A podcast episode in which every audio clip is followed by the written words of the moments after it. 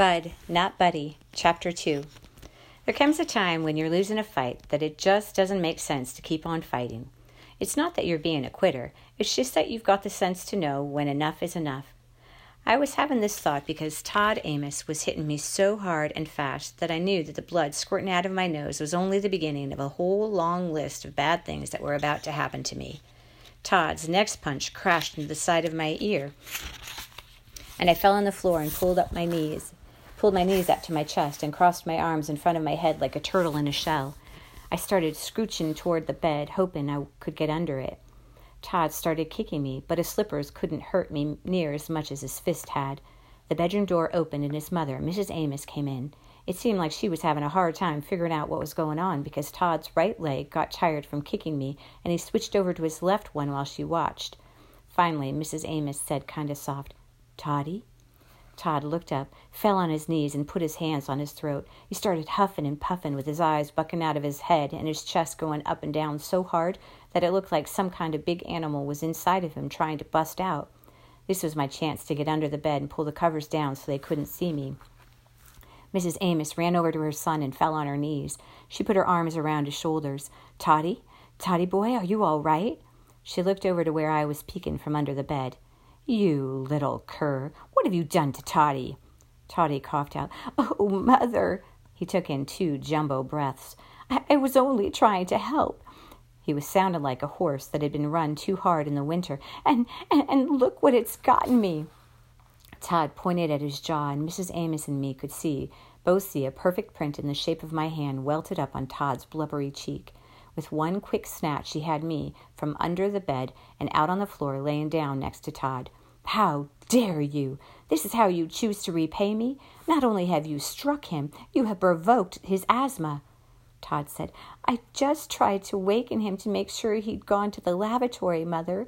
I was just trying to help. He aimed his finger dead at me and said, And look at him, Mother. This one's got a bedwetter written all over him. I'm not bragging when I say that I'm one of the best liars in the world, but I got to tell you, Todd was pretty doggone good. It seemed like he knew some of the same things I know, the things I think of all the time and try to remember so I don't make the same mistakes more than seven or eight times. Shucks, I've got so many of them rememorized that I had to give them numbers, and it seemed like Todd knew number three of Bud Caldwell's rules and things for having a funner life and making a better liar out of yourself. Rules and things number one, three. If you got to tell a lie, make sure it's simple and easy to remember. Todd had done that, but this wasn't really a good test because Mrs. Amos had her ears set to believe anything Todd said. In her eyes, Todd's mouth was a prayer book.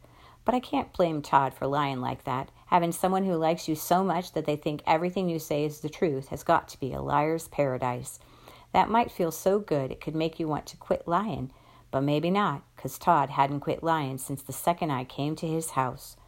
What had really happened was I woke up from a good sleep because it felt like a steam locomotive had jumped the tracks and chugged, chugged, chugged its way straight into my nose. When I jerked up in bed and opened my eyes, Todd was standing next to me with a yellow pencil in his hand. He was looking at it like it was a thermometer and said, Wow, you got all the way up to R. He turned the pencil toward me. Crunched up against the headboard, I saw Ticonderoga printed on the yellow wood. The whole room smelled like the rubber from the eraser, and I was winking and blinking my left eye because it felt like something had poked the back of my eyeball. Ted laughed. I've never gotten it in deep as N or any of the other little street urchins. I just might enjoy your stay here. Who knows what other things you could be number one in, Buddy? I'd already told him twice that my name was Bud, not Buddy. I didn't care that Todd Amos was 12 years old. I didn't care that he was twice as big as me, and I didn't care that his mother was being paid to take care of me. I wasn't about to let anybody call me Buddy and stick a pencil up my nose all the way to the R. I swung as hard as I could at Toddy's big balloon head. Somewhere between the time I threw my punch and the time it landed, my fist came open, and when my hand landed, it made a pop like a 22 rifle going off. Todd fell on the floor like he'd been cold cocked. He sputtered and muttered and felt the spot where I'd slapped him. Then a big smile came on his face, and he stood up and started walking real slow toward where I was on the bed. He untied his robe and dropped it on the floor like he was getting ready to do some hard work. I jumped to the floor and got my fists up. Todd might have been a lot bigger than me, but he'd better be ready. This wasn't going to be a bird's nest sitting on the ground for him. He could kiss my wrist if he thought I was going to let him whip me up without a good fight. Being this brave was kind of stupid. Even though Todd was a puffy, rich old mama's boy who wore a robe and slippers, he could hit like a mule, and it wasn't too long before I decided enough was enough. But the story that Mrs. Amos was hearing from her lion son was only that Todd had tried to wake me up so I could go to the bathroom. Mrs. Amos hated bedwetters more than anything in the world, and my bed had a sticky, hot, smelly rubber baby sheet on it. She said it wasn't anything personal, and after I had proved myself for two or three months, I could get a proper cloth sheet, but until then, she had to protect her mattress. She pulled Todd to his feet and led him to the door. She looked over at me. You are a beastly little brute, and I will not tolerate even one night with you under my roof. Who knows what you would be capable of while we slept? The door shut behind them, and I heard a key jiggle in the lock. I plugged the right side of my nose and tried real hard to blow the smell of rubber out of the left side. The key jiggled in the lock again. This time, when the door opened, Mr. Amos was standing with Mrs. Amos. He was carrying my suitcase. Uh oh, they'd looked inside. I could tell because the twine that held it together was tied in a kind of knot that I didn't know. This was wrong. They'd promised they'd keep it safe and not look in it. They'd laughed at me when I made them promise, but they did promise. Boy, Mrs. Amos said, I am not the least bit surprised at your show of ingratitude. Lord knows I've been stung by my own people before, but take a good look at me because I am one person who is totally fed up with you and your ilk. I do not have time to put up with the foolishness of those members of our race who do not want to be uplifted. In the morning I'll be getting in touch with the home, and much as a bad penny, you shall be returning to them. I am a woman of my word, though, and you shall not spend one night in my house. She looked at her husband.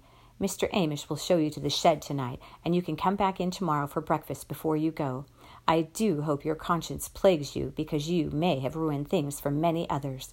I do not know if I shall ever be able to help another child in need. I do know I shall not allow vermin to attack my poor baby in his own house. She talked like this, and she wasn't even a preacher or a teacher. Shucks, she talked strange like this, and she wasn't even a librarian. I only halfway listened to what Mrs. Amos was saying. I was too busy keeping my eye on my suitcase, wondering if they'd stolen anything from it, and thinking about getting even. When I thought she was done talking, I reached my hand out for my suitcase, but she told Mr. Amos, Oh, no, we shall hold on to his beloved valuables. She laughed. This shall be our assurance that nothing comes up missing from the house, and that this little animal is still here in the morning. He's far too attached to those treasures to go anywhere without them. Mrs. Amos was one of those grown ups who could always think of one more thing to say. And that is not all. Before you retire to the shed, you shall go to Todd and apologize, or I shall be forced to give you the strapping of your life. I'd been so worried about my suitcase that I didn't even notice the thick black razor strap hanging out of Mrs. Amos's hand. She didn't have to worry. I'd apologize. One beating from these Amoses was enough for me. She grabbed my arm. Mr. Amos walked out of the room with my suitcase, and Mrs. Amos pulled me down the hall to Todd's room. We stood outside the door listening to Todd groan. When Mr. Amos came back, my suitcase was gone. He'd been so quick that I knew my bag couldn't be too far away. She tapped on Todd's door and said, Toddy, may we come in? Todd's groans got a lot louder. Finally, he said, Yes, Mother. Choke, cough. Come in. We opened the door, and as soon as he saw me, Todd got a real terrified look on his face. He scooched up to the headboard and wrapped his arms around his head. Mrs. Amos gave me a shake and said, Well? I put my head down and started shooting apologies out like John Dillinger shoots out bullets. I aimed at Todd first. I know it was wrong of me to hit you. I know you were only trying to help, and I'm very sorry for what I did. I looked at Mr. Amos, and, sir, I'm sorry that I got you out of your sleep. He rolled his eyes like that was enough for him.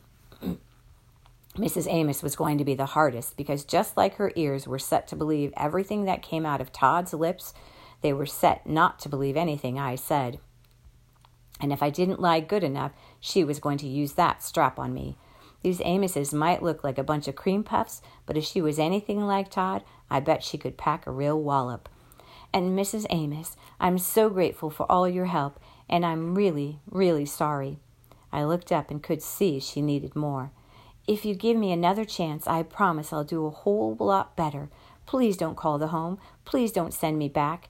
Shucks, going to the home was just what I wanted to do, but I was being just like Brer Rabbit in one of the books Mamma used to read to me at night when he yelled out, Please, Brer Fox, don't throw me into the pricker patch. Please, please.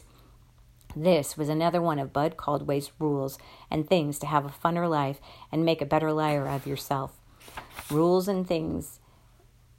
Number 118. You have to give adults something that they think they can use to hurt you by taking it away. That way, they might not take something away that you really do want. Unless they're crazy or real stupid, they won't take everything, because if they did, they wouldn't have anything to hold over your head to hurt you with later. I stopped talking and gave Mrs. Amos a chance to jump right in. She held up her hand in my face and said, Enough, Mr. Amos. Give him the blanket and pillow off the bed he was in and put him in the shed. Todd said, Yeah, Buddy, keep a sharp eye out for the vampire bats in the shed. It was like a miracle. Todd's asthma was gone, and he turned into a real chatterbox. Oh, and watch out for those spiders and centipedes, buddy.